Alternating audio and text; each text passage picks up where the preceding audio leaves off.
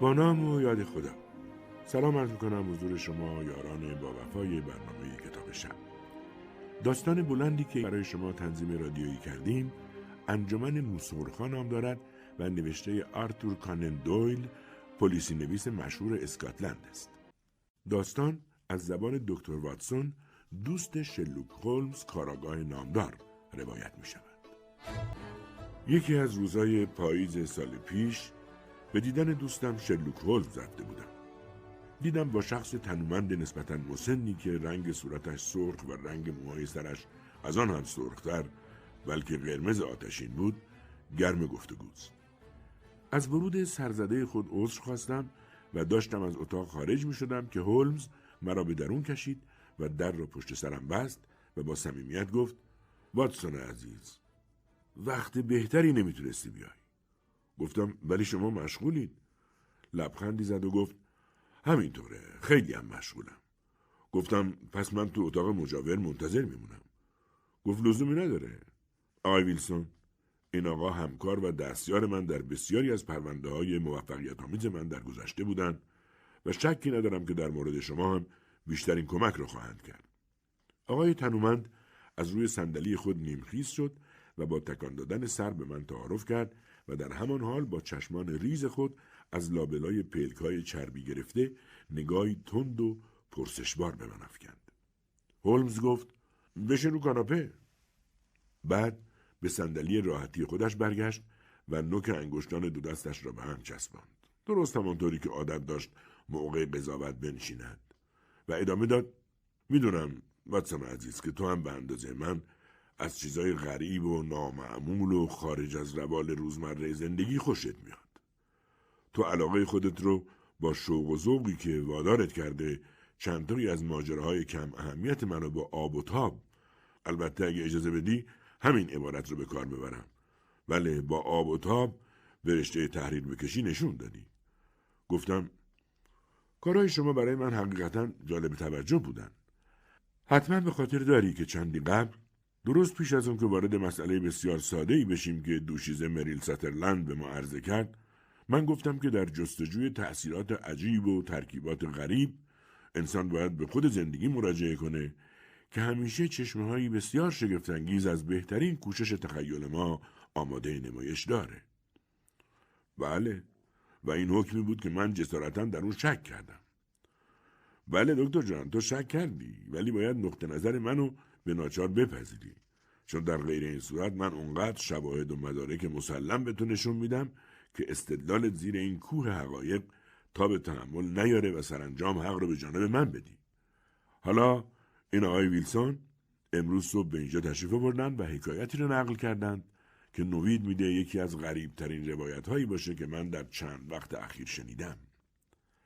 قبلا گفته بودم که عجیبترین و بینظیرترین امور اغلب نه به جرایم بزرگ و جنایات بلکه به جرایم کوچیک مربوط میشن. حتی مواردی پیش میاد که انسان شک داره که آیا حقیقتا جرمی صورت گرفته یا نه.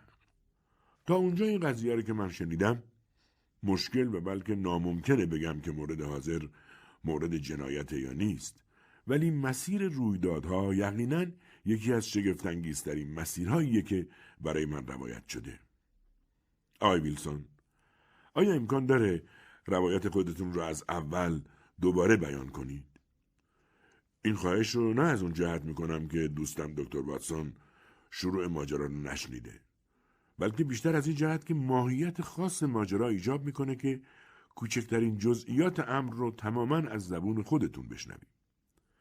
قاعده کار من اینه که وقتی نکته از مسیر حوادث دستگیرم شد از اون به بعد قادر هستم به کمک هزاران مورد مشابهی که از حافظه به یاد میارم مسیر درست رو پیدا کنم. در مورد حاضر باید اعتراف کنم که برای حقایق امر مورد مشابهی سراغ ندارم. مراجع تنومند ما با اندکی غرور سینه خود را جلو داد و روزنامه کثیف و چروک خورده ای را از جیب بغل پالتو خود بیرون کشید.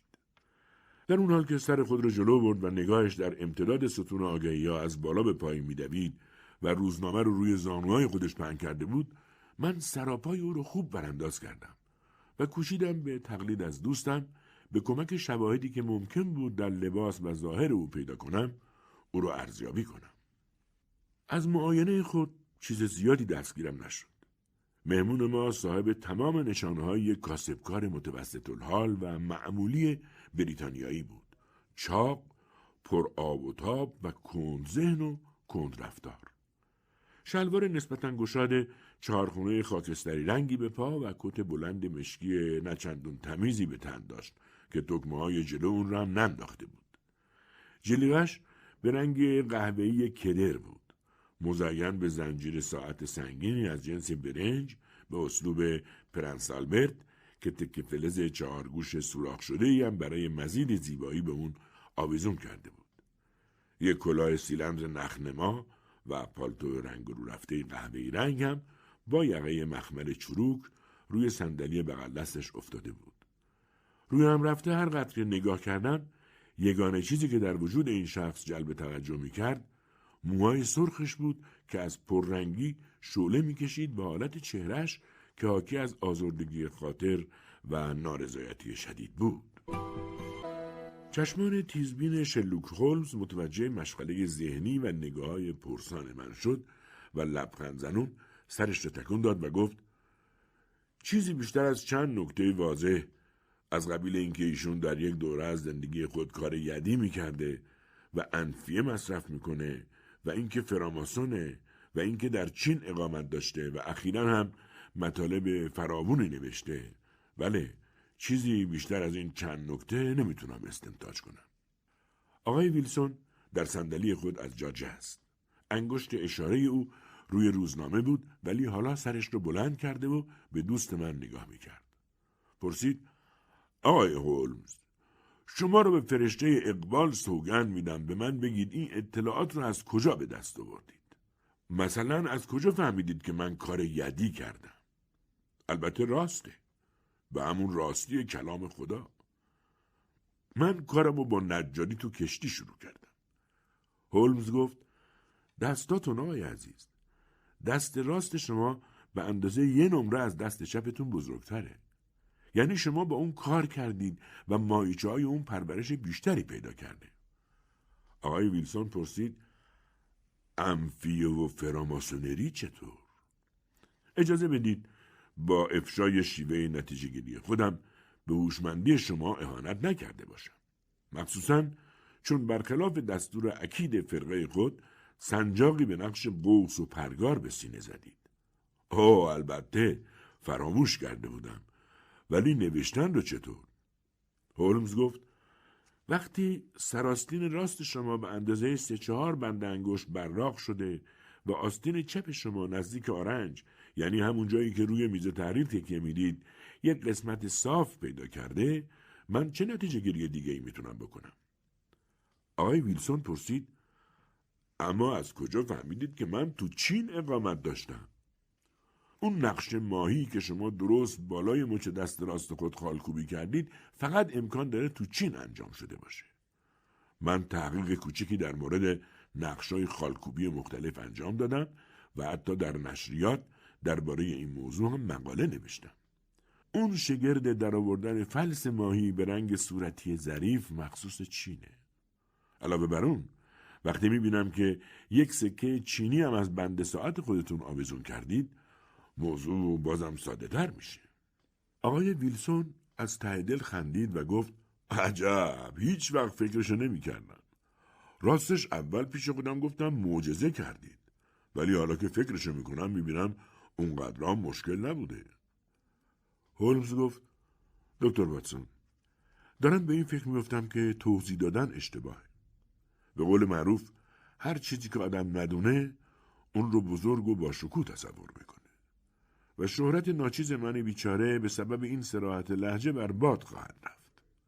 سپس رو به آقای ویلسون کرد و گفت بالاخره تونستید آگهی رو پیدا کنید یا نه؟ ویلسون که انگشت کلفت سرخ رنگ خود را در وسط ستون آگهی ها روی نقطه گذاشته بود پاسخ داد چرا پیداش کردم اینهاش همه چیز با همین آگهی شروع شد آقا شما خودتون اون رو بخونید روزنامه را از دستش گرفتم و متن آگهی رو به این شهر خوندم. قابل توجه انجمن موسورخا.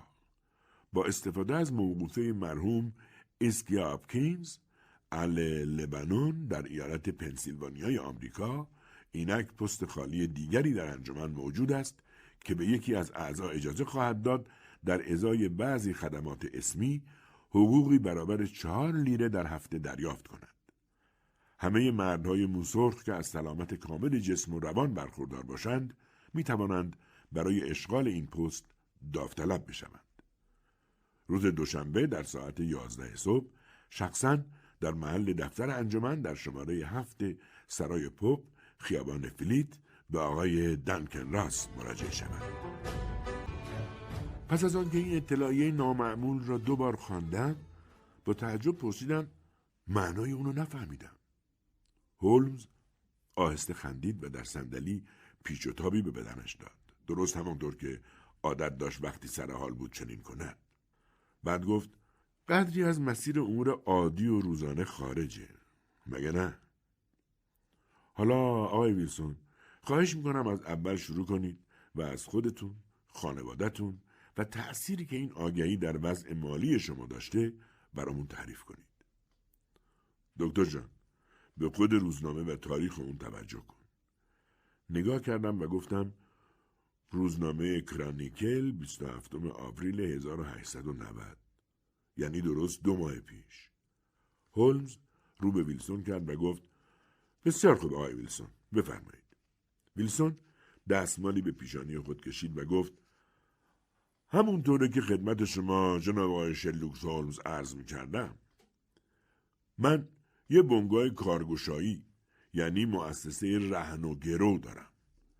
محل بنگاه بنده در میدون کوبرگ نزدیک مرکز مالیه. مؤسسه بزرگی نیست و تو سالهای اخیر بیشتر از معاش روزانه منو تأمین نکرده. یه وقتی می‌تونستم دوتا شاگرد داشته باشم ولی حالا فقط یه شاگرد دارم و حتی پرداخت یه مزد کامل به این شاگردم برام مشکله. جز اینکه او حاضر شده تا با راه و رسم مغازداری و کاسبی ما آشنایی پیدا نکرده مزد نصفه بگیره. هولمز پرسید اسم این شاگرد جوونتون چیه؟ اسمش وینسنت اسپالدینگه. چندونم جوون نیست. تشخیص سن او مشکله. آیا هولمز شاگردی زرنگتر و باهوشتر از اون نمی‌تونستم از خدا بخوام. و خوب می‌دونم که می‌تونه کار بهتری برای خودش پیدا کنه و دو برابر پولی که من به اون میدم مزد بگیره. ولی اگه او راضیه چرا من نباشم و او رو وسوسه کنم؟ هولمز گفت حقیقتا چرا؟ شما حتما شانس بردید که تونستید شخصی رو زیر قیمت بازار به استخدام خودتون درادید. بیشتر کارفرماها در این دور زمونه اینقدر خوششانس نیستند. به نظرم این شاگرد شما هم همونقدر قابل توجهه که این آگهیتون. آقای ویلسون درباره شاگردش توضیح داد. البته او بیعیب نیست. کسی رو تا به حال ندیدم که به اندازه او عاشق عکاسی باشه. به جای اینکه بشینه و کتابای آموزنده بخونه هی تند و تند عکس می‌گیره و بعد مثل خرگوشی که به سوراخش میره میپره تو زیر زمین عکسها رو چاپ و ظاهر می‌کنه. عیب اصلی او همینه ولی به طور کلی کارش رو خوب انجام میده و معتادم نیست. هولمز پرسید هنوز ایشون در استخدام شما از اینطور نیست؟ بله قربون او و یک کلفت چهارده ساله که آشپزی ساده ای برای ما می‌کنه و خونه رو تمیز نگه میداره تو خونه ما هستن و کسی دیگه ای نیست. همسر من مرحوم شده و ما هیچ وقت بچه دارم نشدیم. بله آقا ما سه نفر زندگی آرومی داریم و اگه کار دیگه ای نتونیم انجام بدیم حداقل سقف رو سرمون رو حفظ می‌کنیم و بدهیامون رو می‌پردازیم. اولین چیزی که توجه ما رو جلب کرد همین آگهی بود. درست هشت هفته پیش بود که یه روز اسپالدینگ اومد تو دفتر و همین روزنامه تو دستش بود. گفت آقای ویلسون کاش موهای منم سرخ بود. پرسیدم چرا چنین آرزویی می‌کنی؟ گفت در انجمن مردان سرخمو یک پست خالی پیدا شده. هر که این پست نصیبش بشه استفاده زیادی می‌بره. از قرار معلوم تعداد پستای خالی بیشتر از تعداد داوطلباست و هیئت امنای انجمن نمی‌دونه با پولشون چیکار کنه. اگه موهای سر من تغییر رنگ می‌داد این فرصتی بود تا بارم رو ببندم. ازش پرسیدم قضیه چیه؟ آخه می‌دونید آقای هولمز من آدمی هستم خونه نشین و از اونجا که همیشه مشتریا به سراغ من میان به جای اون که لازم باشه من به سراغ اونا برم اغلب اتفاق میفته که چند هفته چند هفته پامو از خونه و بنگاه بیرون نمی‌ذارم به این ترتیب من از اغلب اتفاقاتی که در بیرون میفته اطلاع زیادی ندارم و اگه کسی به من خبری بده خوشحال میشم شاگرد من چشماشو گشاد کرد و پرسید مگه هیچ وقت اسم انجمن مردای سرخمو به گوش شما نخورده؟ جواب دادم هیچ وقت. گفت تعجب می‌کنم. چون شما خودتون واجد شرایطی لازم برای پر کردن یکی از پستهای خالی هستید. پرسیدم و این پست چقدر استفاده داره؟ گفت فقط حدود دیویس لیره در سال. ولی چون کارش مختصره با مشغله های دیگه آدم برخورد پیدا نمی‌کنه. حتما می‌تونید خودتون حس بزنید که من چطور گوشامو تیز کردم چون چند سال بود که کسب و کار ما تعریف زیادی نداشت و دیویس لیره درآمد اضافی خیلی می‌تونست به درد آدم بخوره. ویلسون به صحبتش ادامه داد. به هر حال به او گفتم تفصیلاتش رو برام تعریف کنه. شاگردم آگهی رو نشونم داد و گفت شما به چشم خودتون ببینید که انجمن یه پست خالی داره و نشونی مکانی هم که باید برای دریافت اطلاعات بیشتر به اونجا مراجعه کرد اینجا نوشته شده. در حدی که من بتونم بفهمم انجمن رو یک میلیونر آمریکایی به نام ایسکی هاپکینز تأسیس کرده که احوالات مخصوص به خودش رو داشته. این آقای هاپکینز خودش هم سرخمو بوده و به همه آدمای سرخمو علاقه قلبی داشته. به این دلیل وقتی از دنیا رفته معلوم شده که ثروت بی حد و حساب خودش رو در اختیار یه هیئت امنا گذاشته با این دستور که با بهره اون پول کاری کنند که زندگی برای اشخاصی که موشون همرنگ موی اونه آسونتر بشه. از قرار اطلاع پول خوبی برای این کار خیلی کم میدن.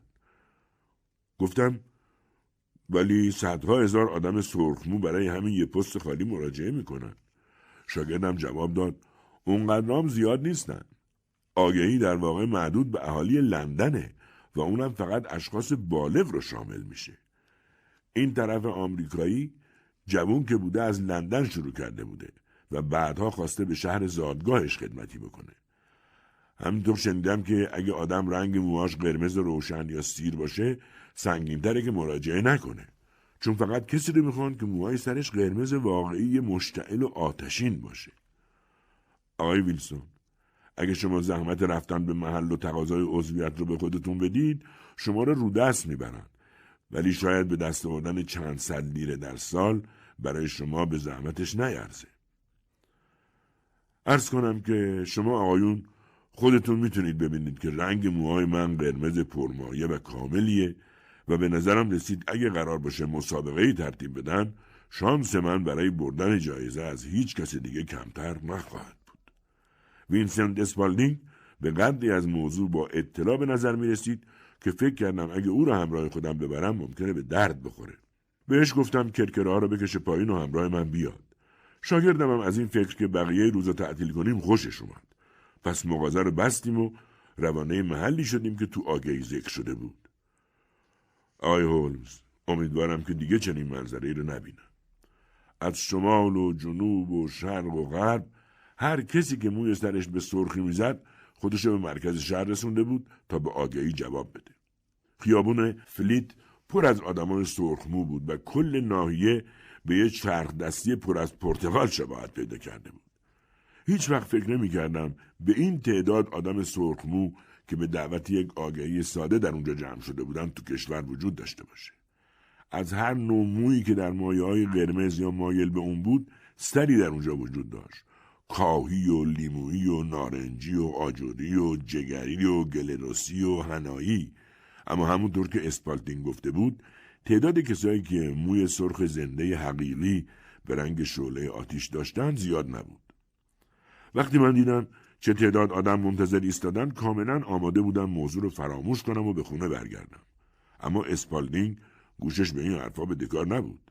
نمی‌تونم تصور کنم چطور موفق شد ولی اونقدر هل داد و کشید و جلو رفت یا عقب اومد تا آخر سر منو از وسط جمعیت به هر ترتیبی بود رد کرد و رسوند به جلو پلکانی که به دفتر محل مراجعه منتهی می‌شد. روی پلکان دو جریان برقرار بود. کسایی که امیدوار بالا می‌رفتند و کسایی که ناراحت و غمگین برمیگشتند. ولی ما به زور و ضرب به پیشروی ادامه دادیم تا سرانجام وارد دفتر شدیم. در اینجا آقای ویلسون مکسی کرد و برای تحریک حافظه خود مقدار قابل ملاحظه‌ای انفیه با دو انگشت از توی قوطی برداشت. هولمز گفت تجربه شما بسیار سرگرم کننده بود. خواهش می‌کنم به روایت بسیار جالبتون ادامه بدید. آقای ویلسون گفت توی اون دفتر چیزی نبود جز دوتا صندلی چوبی و یه میز از چوب کاج که پشت اون مرد کوچیکندام نشسته بود و موهای سرش از موهای منم سرختر بود. او با هر کدوم از داوطلبات چند کلمه حرف می‌زد و همیشه هم عیبی در اونا پیدا می‌کرد که باعث رد کردنشون می‌شد. معلوم شد دست یافتن به این پست خالی کار چندون آسونی هم نیست. ولی وقتی نوبت ما رسید این آقای ریزه میزه برخورد بهتری از دیگرون به من کرد. و زمانی که داخل شدیم در رو بست تا بتونه با ما به طور خصوصی حرف بزنه. شاگرد من گفت ایشون آقای ویلسون هستند و داوطلب اشغال پست خالی انجمن هستند. اون شخص جواب داد چقدر مناسب به نظر می‌رسن. همه شرایط لازم رو دارن. من به یاد نمیارم که قبلا و در چه وقتی با موهای به این خوش رنگی برخورد کرده باشم. یک قدم به عقب برداشت. سرش رو به یه طرف خم کرد و طوری به موهای من خیره شد که من احساس خجالت کردم. بعد یه دفعه پرید جلو دست منو محکم فشرد و با گرمی موفقیت منو تبریک گفت. بعد اضافه کرد ابراز تردید و معطل کردن در این مورد ظلمی خواهد بود به کیفیت موهای شما. ولی مطمئن هستم که اجازه می‌دید من باب احتیاط امتحانی بکنم. و با این کلام موهای سر منو با هر دو دست چسبید و اونقدر کشید که من از شدت درد نعره کشیدم. وقتی موهامو ول کرد گفت اشک روی چشمای شما جمع شده. می‌بینم که همه چیز درست همونطوری که باید باشه. ولی ما باید مواظب باشیم و احتیاط کنیم.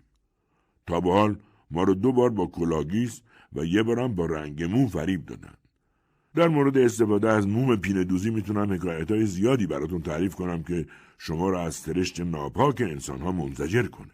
بعد دم پنجره رفت و با صدای بلندی اعلام کرد که پست خالی اشغال شد.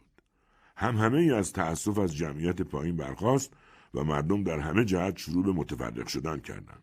طوری که دیگه سرخمویی باقی نموند جز من و خود آقای مدیر.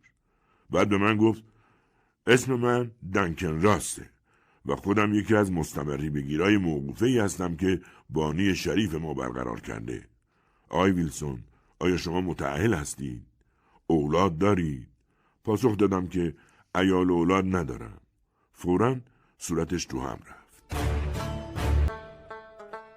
ویلسون تعریف کرد وقتی این حرف زدم و صورت او تو هم رفت با لحنی جدی گفت عجب عجب این یه مشکل بسیار اساسیه. البته این موقوفه برای ازدیاد و گسترش افراد سرخمو و حفظ و حراستشون تأسیس شده. واقعا اسباب تأسفه که شما مجرد هستید.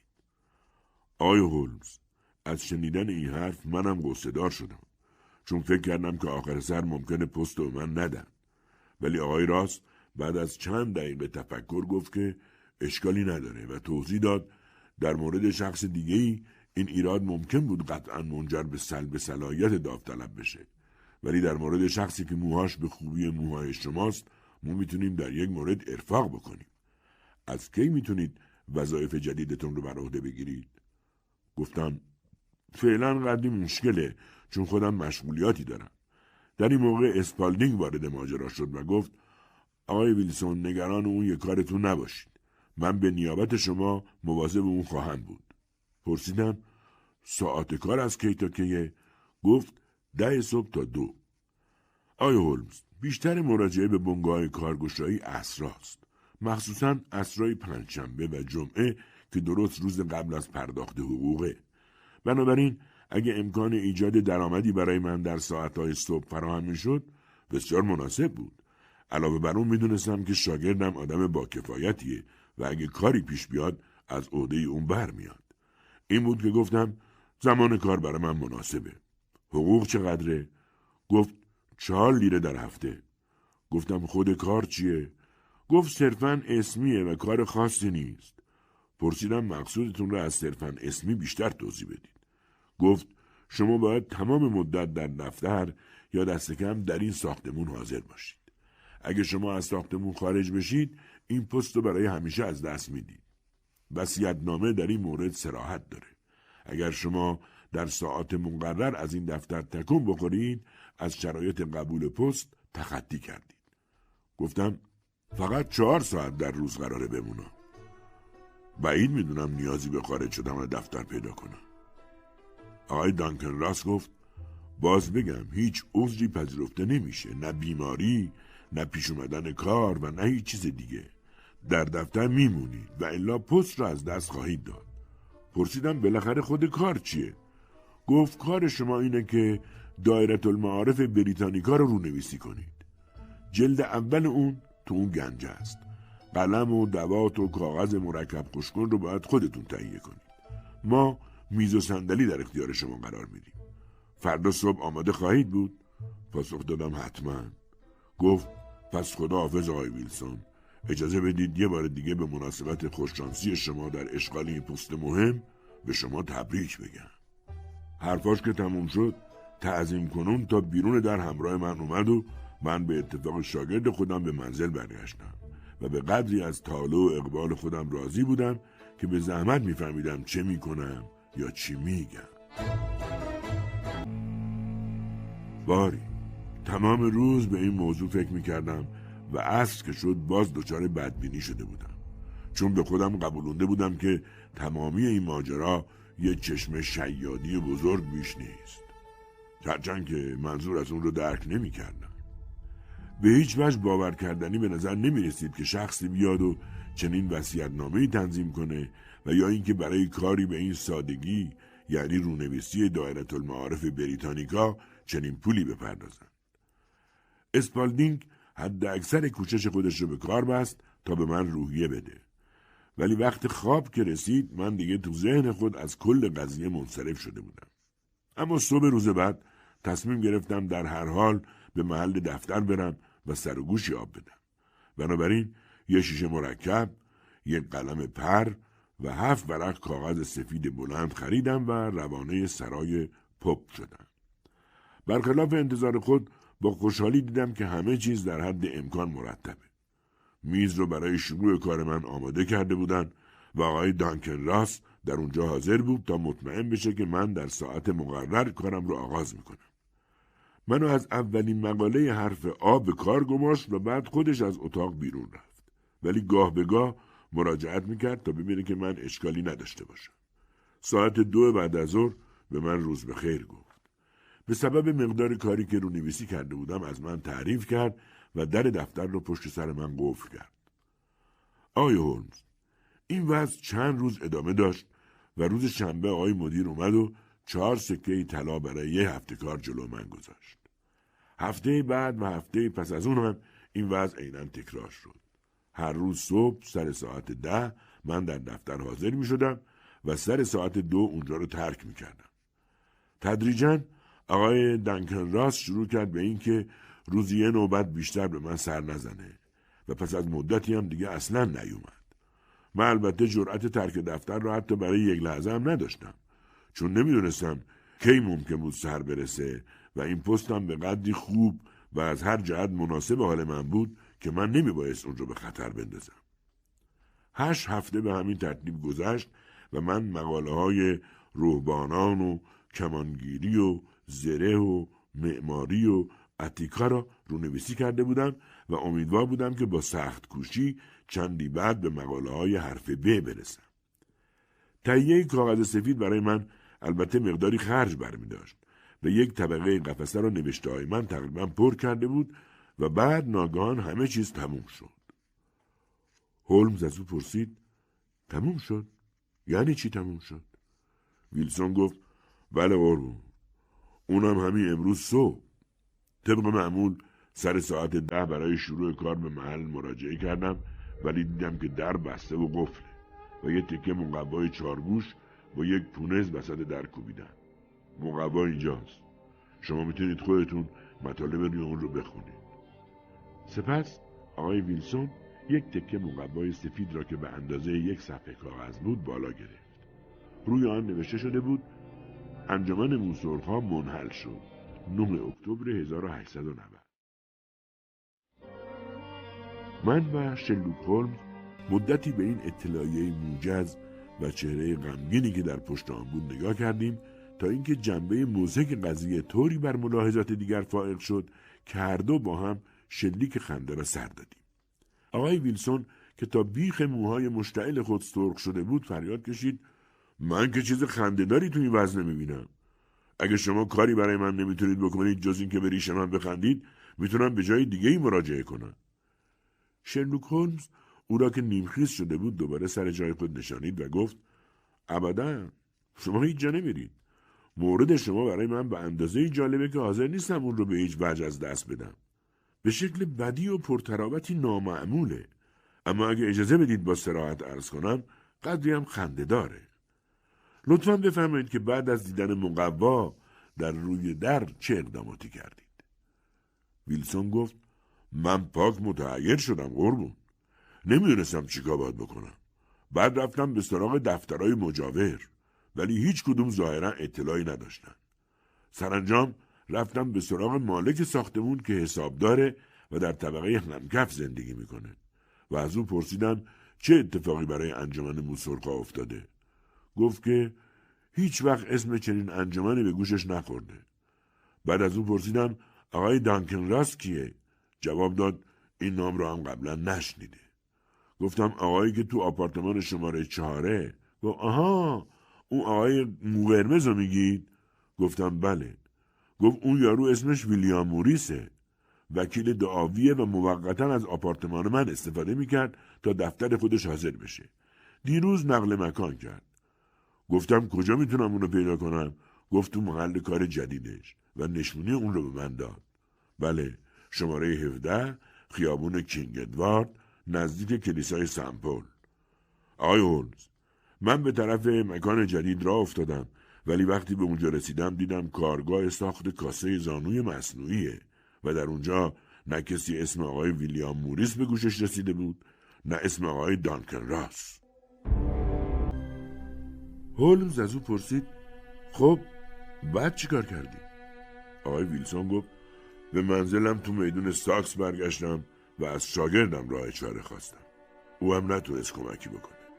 فقط گفت اگه صبر کنم احتمالا از طریق پست توضیحی دریافت خواهم کرد. ولی این دوای درد من نبود. نمی‌خواستم بذارم شغل به این خوبی همینطور بدون تلاش از دستم در بره. چون شنیده بودم که شما به آدمای بیچاره ای که نیاز به مشورت و چاره جویی دارن کمک می‌کنید یه راست اومدم خدمت شما. هولمز گفت کار درستی کردید. مشکل شما از هر نظر قابل توجهه و من با خوشحالی به اون رسیدگی خواهم کرد. از اونچه شما به من گفتید اینطور می‌فهمم که امکان داره در پشت پرده مسائل جدیتری به این قضیه مربوط بشه. آقای ویلسون گفت قضیه به اندازه کافی جدی است. هفته چهار لیره از دست من رفته. هولمز اظهار داشت در حدی که به شخص شما مربوط میشه به نظر من نباید شکوه و شکایتی از این انجمن نامعمول داشته باشید و برعکس به حساب من سی لیره هم پولدارتر شدید. از اطلاعات دقیقی که از این رهگذر درباره موضوعهایی نصیبتون شده که زیر حرف آ قرار می‌گیرن حرفی نمی‌زنن شما از قبل انجمن متضرر نشدید. آقای ویلسون گفت نه خیلی ضرر نکردم ولی دلم می‌خواد اطلاعاتی درباره اونا به دست بیارم بفهمم چه اشخاصی هستن و از این بازی و شوخی که روی من پیاده کردن اگه واقعا یه شوخی بوده چه منظوری داشتن؟ شوخی گرونی باید بوده باشه چون سی و دو لیره براشون خرج برداشته. هولمز گفت ما سعی می‌کنیم همه این نکات رو برای شما روشن کنیم. ولی قبلا یکی دو سوال منو جواب بدید. این شاگرد شما که توجهتون رو به آگهی جلب کرد چه مدتی پیش شما کار کرده؟ او گفت اون موقع حدود یه ماه بود. هولمز پرسید شما چطور رو پیدا کردید؟ آقای ویلسون جواب داد یه آگهی استخدام چاپ کردم او اومد. هولمز گفت آیا او تنها شخصی بود که مراجعه کرد؟ آقای ویلسون گفت نه ده دوازده نفری مراجعه کردن شما به چه علت او را از میون اونا انتخاب کردید. برای اینکه وردست خوبی به نظر می رسید و در ضمن مزد کمتری می‌خواست. هولمز لبخند زد و گفت در واقع مزد نصفه. آقای ویلسون گفت همینطوره. این آقای اسپالدین چه شکل شمایلی داره؟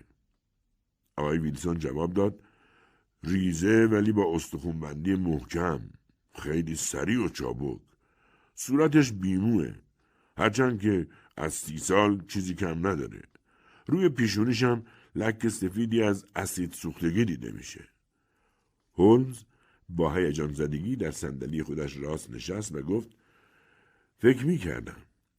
آیا مشاهده کردید که گوشاش رو برای گوشواره سوراخ کرده باشن؟ اتفاقا چرا؟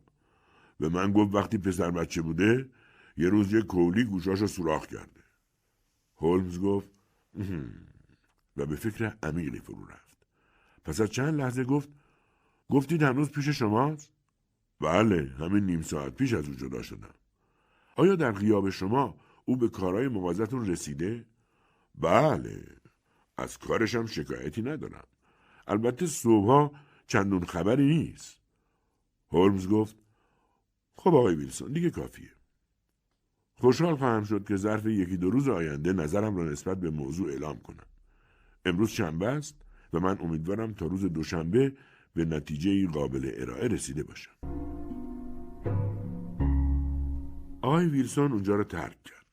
پس از اون هولمز از من پرسید خب دوست عزیزم واتسون از این ماجرا چی می‌فهمی؟ راست و پوسکنده گفتم هیچ به نظرم قضیه بسیار مرموزیه هولمز گفت اینو بدون هر قد موضوعی در نگاه اول عجیب و غریب به نظر برسه در عمل معلوم میشه کمتر مرموز بوده این جنایت های معمولی و بدون ویژگی از بقیه گیج کننده ترن. همونطور که باز شناختن و تشخیص یک صورت معمولی و پیش پا افتاده در جمع از همه دشوارتره. ولی من باید بدون معطلی دست به کار بشم. پرسیدم می‌خواد چه کنی؟ جواب داد پیپ بکشم. این مسئله نیاز به اقلا سه بار چاق کردن پیپ داره و می‌خوام از تو خواهش کنم پنجاه دقیقه با من حرف نزنی. بعد خودش رو توی صندلی جمع کرد زانوهای لاغرش رو تا مقابل بینی عقابی شکلش بالا کشید چشماش رو بست و به همین حالت نشست. پیپ سیاه کندکاری شده او مثل منقار پرنده عجیبی از دهنش بیرون زده بود. پس از مدتی داشتم به این نتیجه می رسیدم که هولمز رو خواب گرفته و خودم هم احساس خواب آلودگی می کردم که ناگهان به حالت شخصی که تصمیم مهمی را گرفته از صندلی بیرون جست و پیپش رو روی تاخچه بالای بخاری گذاشت. گفت امروز بعد از ظهر سراسد تو تالار سنت جیمز کنسرت داره. نظرت چیه واتسون؟ می‌تونی چند ساعتی از بیمارات مرخصی بگیری؟ گفتم امروز کاری ندارم. تبابت هیچ وقت کل وقت منو به خودش نمی‌گیره. گفت پس کلاتو بردار تا را بیفتیم. اول می‌خوام برم به مرکز شهر و بین راه می‌تونیم نهاری بزنیم. می‌بینم که برنامه کنسرت پر از موسیقی آلمانیه که از موسیقی ایتالیایی و فرانسوی به مزاج من خوشتر میاد. موزیکی درونگراست و من میل دارم که مقداری در درون خودم سیر کنم. بیا بریم. با راهن زیرزمینی تا ایستگاه آلدرز رفتیم. بعد یک پیادروی کوتاه ما را به میدان ساکس رسون که صحنه داستان عجیبی بود که صبح همان روز به اون گوش داده بودیم. جای محقر کوچکی بود.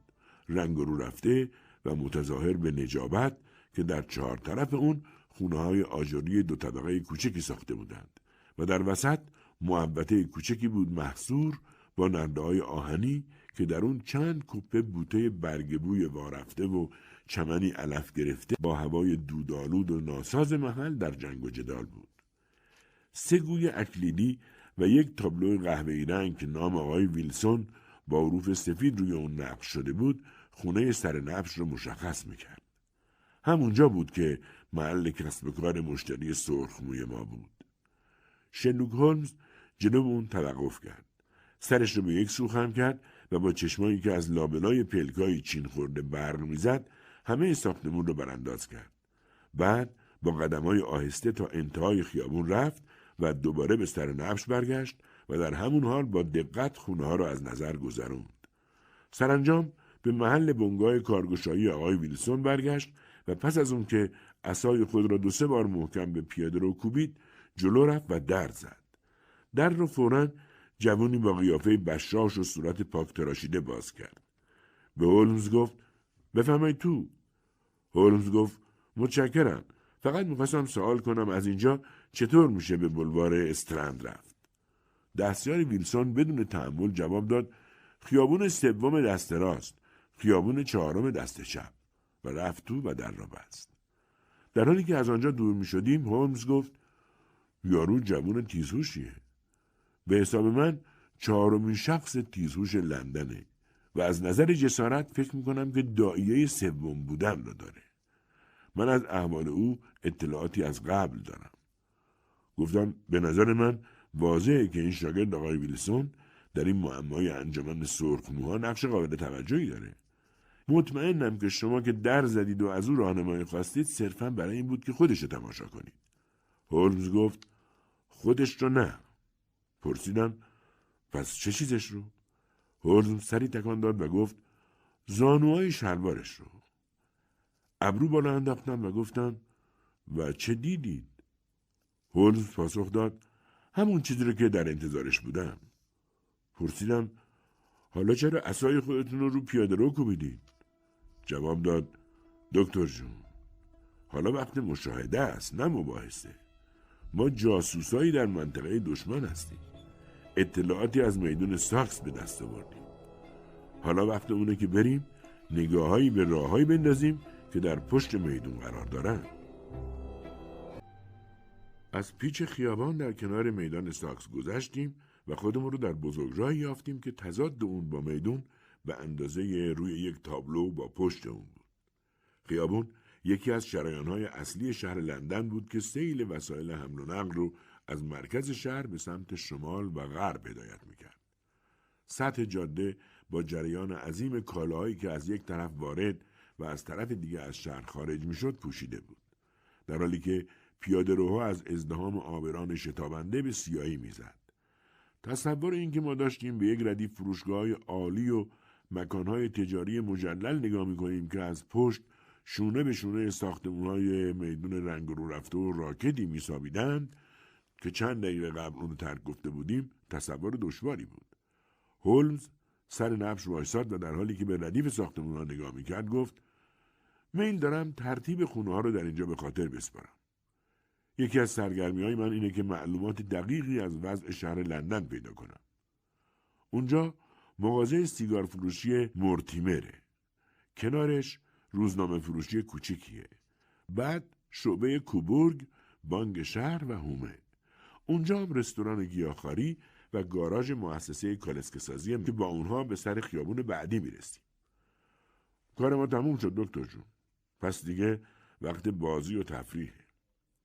یک ساندویچ و یک قهوه که زدیم بریم به سرزمین ویولون ها که در اون همه چیز شیرین و ظریف و هماهنگه و مراجعان سرخمویی نیستند که با معمه خود سرمونو به درد بیارن. شلوک هولمز موسیقیدان پرشوری بود. نه تنها نوازنده بسیار قابلی بود بلکه آهنگسازی هم بود با استعدادی بالاتر از حد معمول. تمام بعد از ظهر در تالار کنسرت در یکی از سندلی های روبروی صحنه نشسته بود غرق خوشی و لذتی که بالاتر از اون براش وجود نداشت.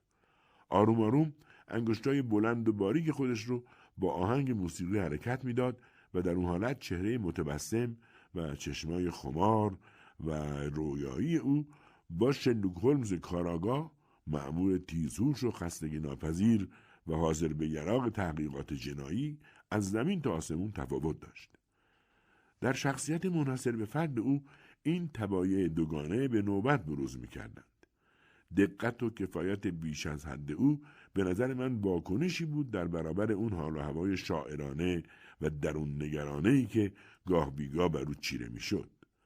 نوسان طبع او باعث می شد تا از نهایت سکون و لمدادگی به نهایت تکاپو و جنب و جوش برسه و خوب می دونستم که وقتی چند روز متوالی در صندلی راحتی خودش نمیده و سر خودش را با بداه نوازی و کتاب های چاپ قدیم گرم کرده بود درست در چنین حالی می‌تونست ناگهان به حریفی قدرتمند و در اوج توانایی تبدیل بشه.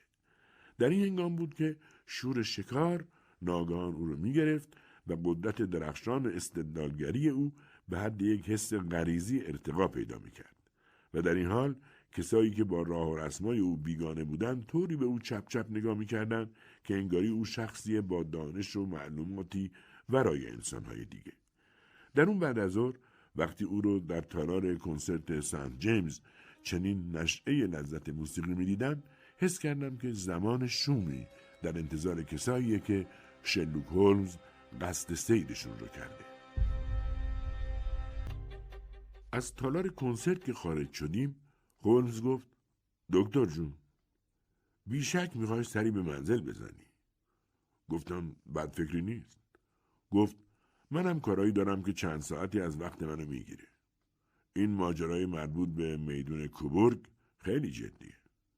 پرسیدم چطور؟ گفت جنایت بزرگی در شرف وقوعه من به دلایل مختلف به این باورم که ما موفق میشیم از ارتکاب اون جلوگیری کنیم. اما از اونجا که امروز شنبه است موضوع قدری پیچیده میشه. امشب من به کمک تو نیاز دارم. گفتم در چه ساعتی؟ گفت اگه سر ساعت ده بیای به موقع است گفتم بسیار خوب. سر ساعت ده میام به خیابون بیکر گفت خوبه. راستی دکتر ممکنه مخاطراتی هم در پیش باشه. لطفا هفتیر نظامیت رو هم توی جیبت بذار. و هولمز دستی تکون داد و عقب چرخید و در یک لحظه در جمعیت آبران ناپدید شد. تصور می‌کنم که من از اطرافیان خود کمهوشتر نباشم. اما وقتی با شلوک هولمز هستم احساسی از کند ذهنی مطلق در من پیدا میشه که بر تمام وجودم سنگینی می‌کنه. در این موردم من همه چیزایی رو که او شنیده بود شنیده بودم و همه چیزایی رو که دیده بود دیده بودم. ولی با وجود این از حرفای او پیدا بود که نه تنها به روشنی همه چیزایی رو که اتفاق افتاده بود می‌دید بلکه اون چرا هم در شرف وقوع بود می‌تونست پیش بینی کنه. در حالی که برای من هنوز همه چیز مخشوش و اقراغامیز به نظر می رسید. در راه بازگشت به منزل خود توی درشکه همه اتفاقات را در ذهنم مرور کردم. از داستان خارق‌العاده کاتب سرخموی دایرت المعارف گرفته تا بازدیدمون از میدان ساکس، کوورک و کلمات سنگینبار و حراسناکی که هولمز به هنگام خداحافظی بر زبون آورده بود. این مأموریت شبانه چی بود و برای چی من باید با اسلحه در اون شرکت می‌کردم؟ به کجا قرار بود بریم و چیکار کنیم؟ از شلوک هولمز به اشاره شنیده بودم که این دستیار بیریش مراجعه کننده کارگوشای ما شخص بسیار خطرناکیه که ممکن بود دست به یک بازی بزرگ بزنه. من سعی کردم همه این عوامل رو کنار هم بگذارم و پاسخ معما رو پیدا کنم.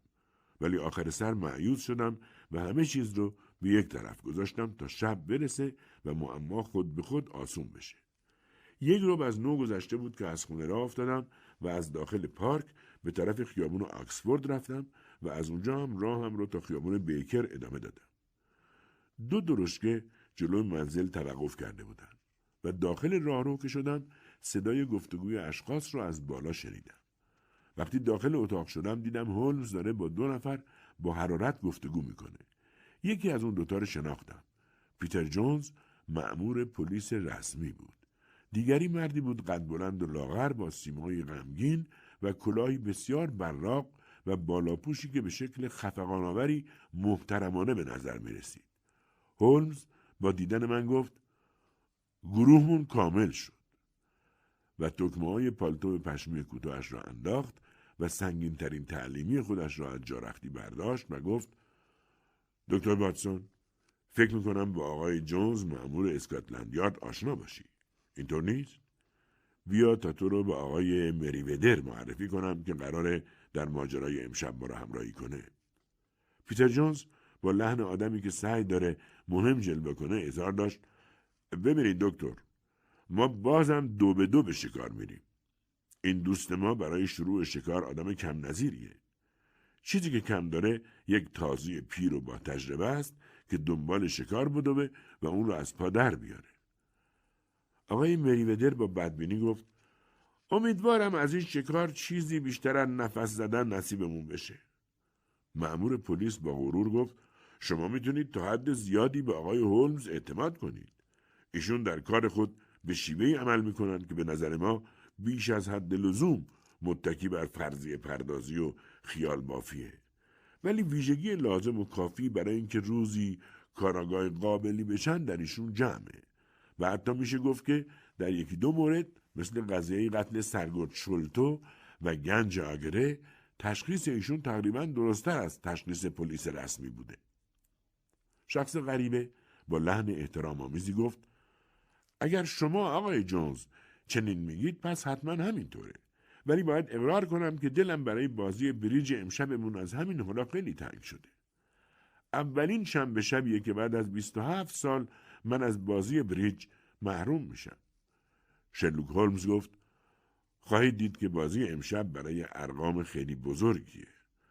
بزرگتر از اونچه در عمرتون بازی کردید و خیلی هم هیجان انگیزتر.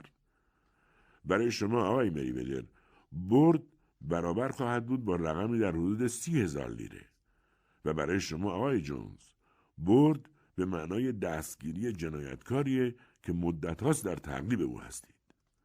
پیتر جونز گفت منظورشون جان کلی قاتل، دوست، شکن و جائله. آقای مری بدر جان کلی با اینکه جوونه ولی در این حرفه واردتر از او سراغ نداریم. من بیشتر از هر جنایتکار دیگه ای در لندن دلم می‌خواد به او دستبند بزنم. این جان کلی فرد به راستی قابل توجهیه. پدر بزرگش یه دوک از خانواده سلطنتی بوده و خودش در مدرسه ایتان و دانشگاه آکسفورد درس خونده. جونز در ادامه سخنانش گفت مغز جان کلی درست به اندازه انگشتاش نیرنگ بازه و هرچند ما با آثار عملیاتش مدام روبرو میشیم هیچ وقت نمی‌دونیم خودش رو کجا پیدا کنیم. یه هفته مغازه رو در اسکاتلند می‌زنه. هفته بعد مشغول جمعآوری پول برای ساختن یتیم خونه میشه. سالهاست من در تعقیب اونم ولی هنوز خودش رو با چشمام ندیدم. هولمز گفت امیدوارم امشب بتونم افتخار معرفی او رو به شما پیدا کنم. منم یکی دو بار برخوردایی با او داشتم و با شما موافقم که در این حرفه بالاتر از جان کلی کسی رو نداریم. به حال ساعت از ده گذشته و زمان حرکته. شما دو نفر سوار درشگاه جلویی بشید من و واتسون درشگاه پشت سر. در راه هونز به من گفت این مریودر یکی از مدیران بانک و شخصا به موضوع علاقه داره. جونز هم آدم پردل و جرأتیه و مثل خرچنگ اگر کسی رو بگیره ول نمی‌کنه. خب انگار دیگه رسیدیم. ما به همون بزرگراه شلوغ صبح رسیده بودیم. درشگاه رو مرخص کردیم و به راهنمایی آقای مریودر از دالون تنگی گذشتیم و از طریق دری جانبی وارد ساختمان بانک شدیم. داخل راهرو کوچکی بود که به در آهنی سنگینی منتهی می‌شد. این در را هم باز کرد و از پلکان سنگی پیچانی پایین رفتیم و باز به در محکم دیگه ای رسیدیم. آقای مریودر ایستاد. فانوسی روشن کرد و بعد ما را در امتداد یک راهرو تاریک که بوی خاک و نم از دیواراش به مشام می‌رسید جلو برد. پس از با کردن یک در سوم سرانجام وارد زیرزمین عظیمی شدیم که همه جای اون صندوقهای بزرگ و حجیم چیده بودند. هولمز فانوس رو بالا گرفت و گفت شما از بالا چندون در خطر نیستید. آقای مریودر گفت از پایینم همینطور و نوک اسایش را بر سنگ فرش کوبید و گفت ای داد بیداد مثل اینکه زیر پامون خالیه و شگفت زده به ما نگاه کرد. هولمز با لحنی سختگیرانه گفت باید از شما بخوام قدری ساکتتر باشید. شما با این کارتون موفقیت مأموریت امشب رو به خطر میندازید. می‌تونم ازتون استدعا کنم لطف کرده روی یکی از اون جعبه بنشینید و دخالت نکنید. آقای مریودر با قیافه عبوس روی یکی از صندوق نشست. هولمز روی زمین زانو زد و به کمک فانوس و یک ذره به معاینه دقیق ترک میان سنگا پرداخت.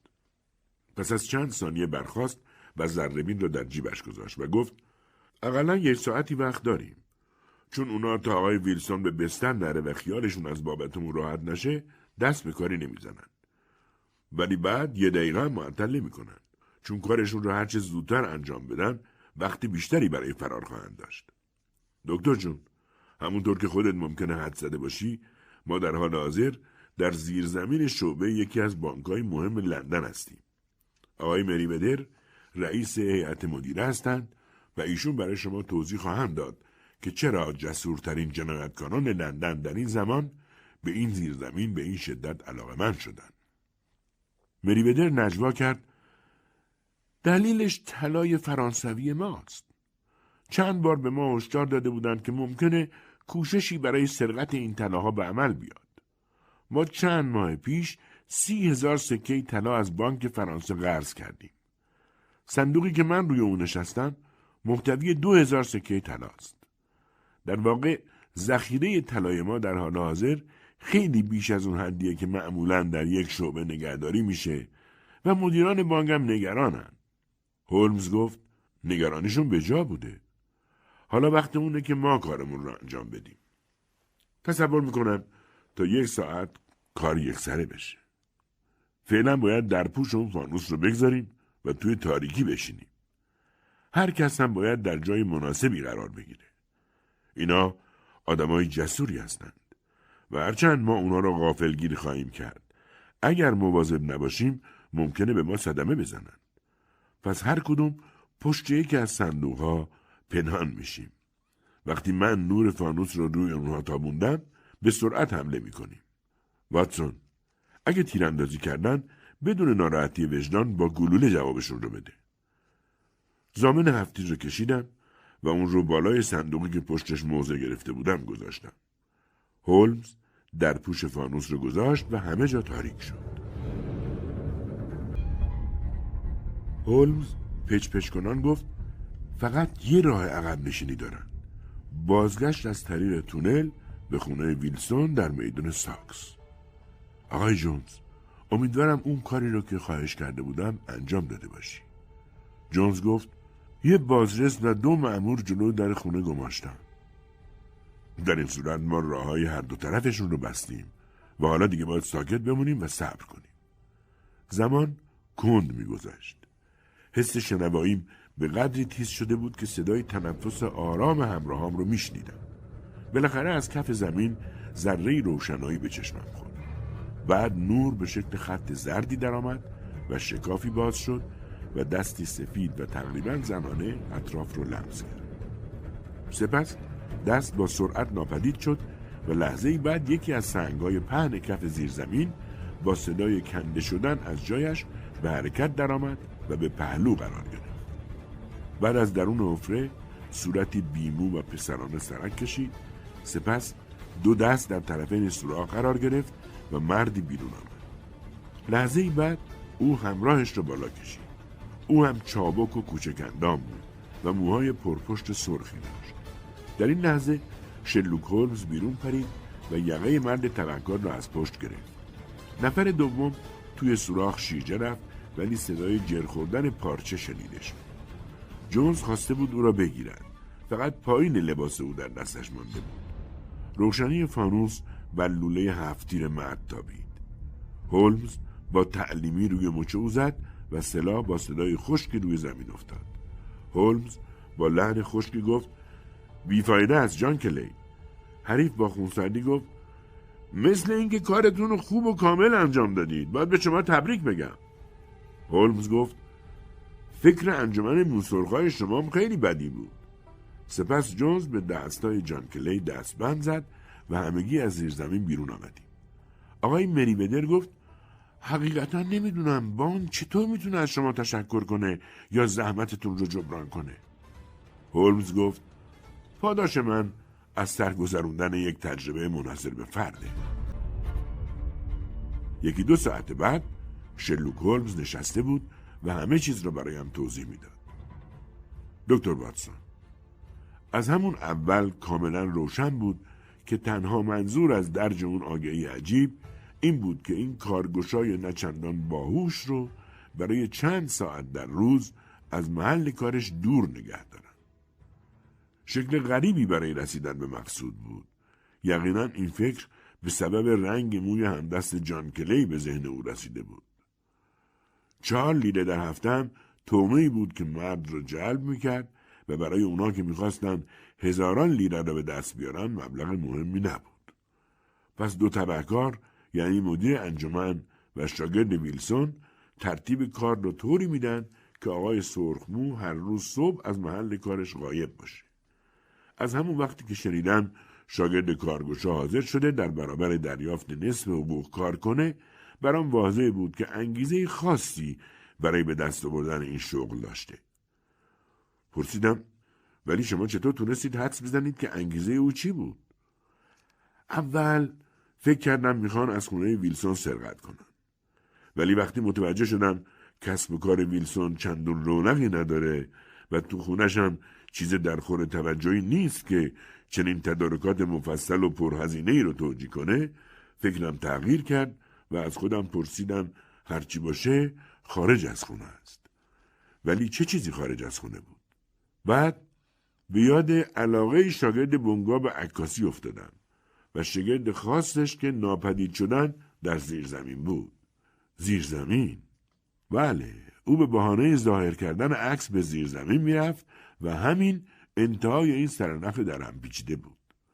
بعد رفتم و درباره این شاگرد مرموز تحقیق کردم و معلوم شد که من سر و کارم با یکی از خونسردترین و در این حال جسورترین جنایتکاران لندن افتاده. این آدم در زیر زمین داشت کاری انجام می‌داد. کاری که چندین ساعت در روز طی چند ماه ادامه داشت. باز از خودم پرسیدم یعنی چه نوع کاری می‌تونه باشه؟ هیچ فکری به خاطرم نرسید جز اینکه یارو داشت تونلی به طرف ساختمان دیگری حفر می‌کرد. وقتی رفتیم به بازدید محل ساختمان در ذهن خودم به همینجا رسیده بودم. وقتی اسای خود رو به پیاده رو کوبیدم تو تعجب کردی. ولی می‌خواستم معلوم کنم که زیر زمین رو به جلو ادامه پیدا می‌کنه یا عقب. رو به جلو نبود.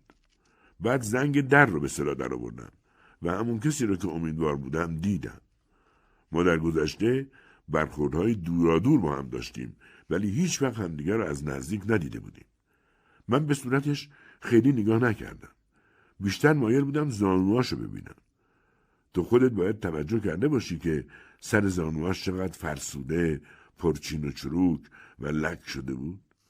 این نکته نشون می‌داد که او ساعتهای متوایی در زیر زمین حفاری می‌کرده. تنها نکته باقی مونده این بود که هدف حفاری اونا چی بود. از پیچ خیابون که گذشتیم و من ساختمون بانک شهر رو پشت خونه دوستمون دیدم احساس کردم معما رو حل کردم. بعد به اسکاتلند یارد رفتم و با رئیس هیئت مدیره بانک هم ملاقات کردم که نتیجهش رو دیدی. پرسیدم از کجا فهمیدی که همین امشب به بانک حمله می‌کنن؟ وقتی دفتر انجمن رو تعطیل کردن یعنی دیگه حضور یا غیاب آقای ویلسون براشون مهم نیست. پس یعنی تونل کامل شده بود. اگه دیر می جنبیدن ممکن بود تونل کشف شه یا تله از اینجا به بانک دیگری انتقال پیدا کنه. پس شنبه برای اونا بهترین روز بود. چون تا سرقت کشف می شد دو روز فرصت فرار داشتن. و همین دلیلا بود که من حد زدم همین امشب حمله خواهند کرد. با ستایشی از دل برآمده گفتم رشته استدلالای شما زنجیره دور و درازیه و هر حلقش اصالت داره. خمیازه کشید و گفت این کار مدتی منو از ملال و یک نواختی زندگی نجات داد. کل زندگی من یک کوشش ممتد برای گریز از امور پیش پا افتاده دنیاست و این معماهای کوچیک کمک می‌کنن تا دل زده نشن. گفتم ولی با این کارات به نژاد بشرم سود میرسونی.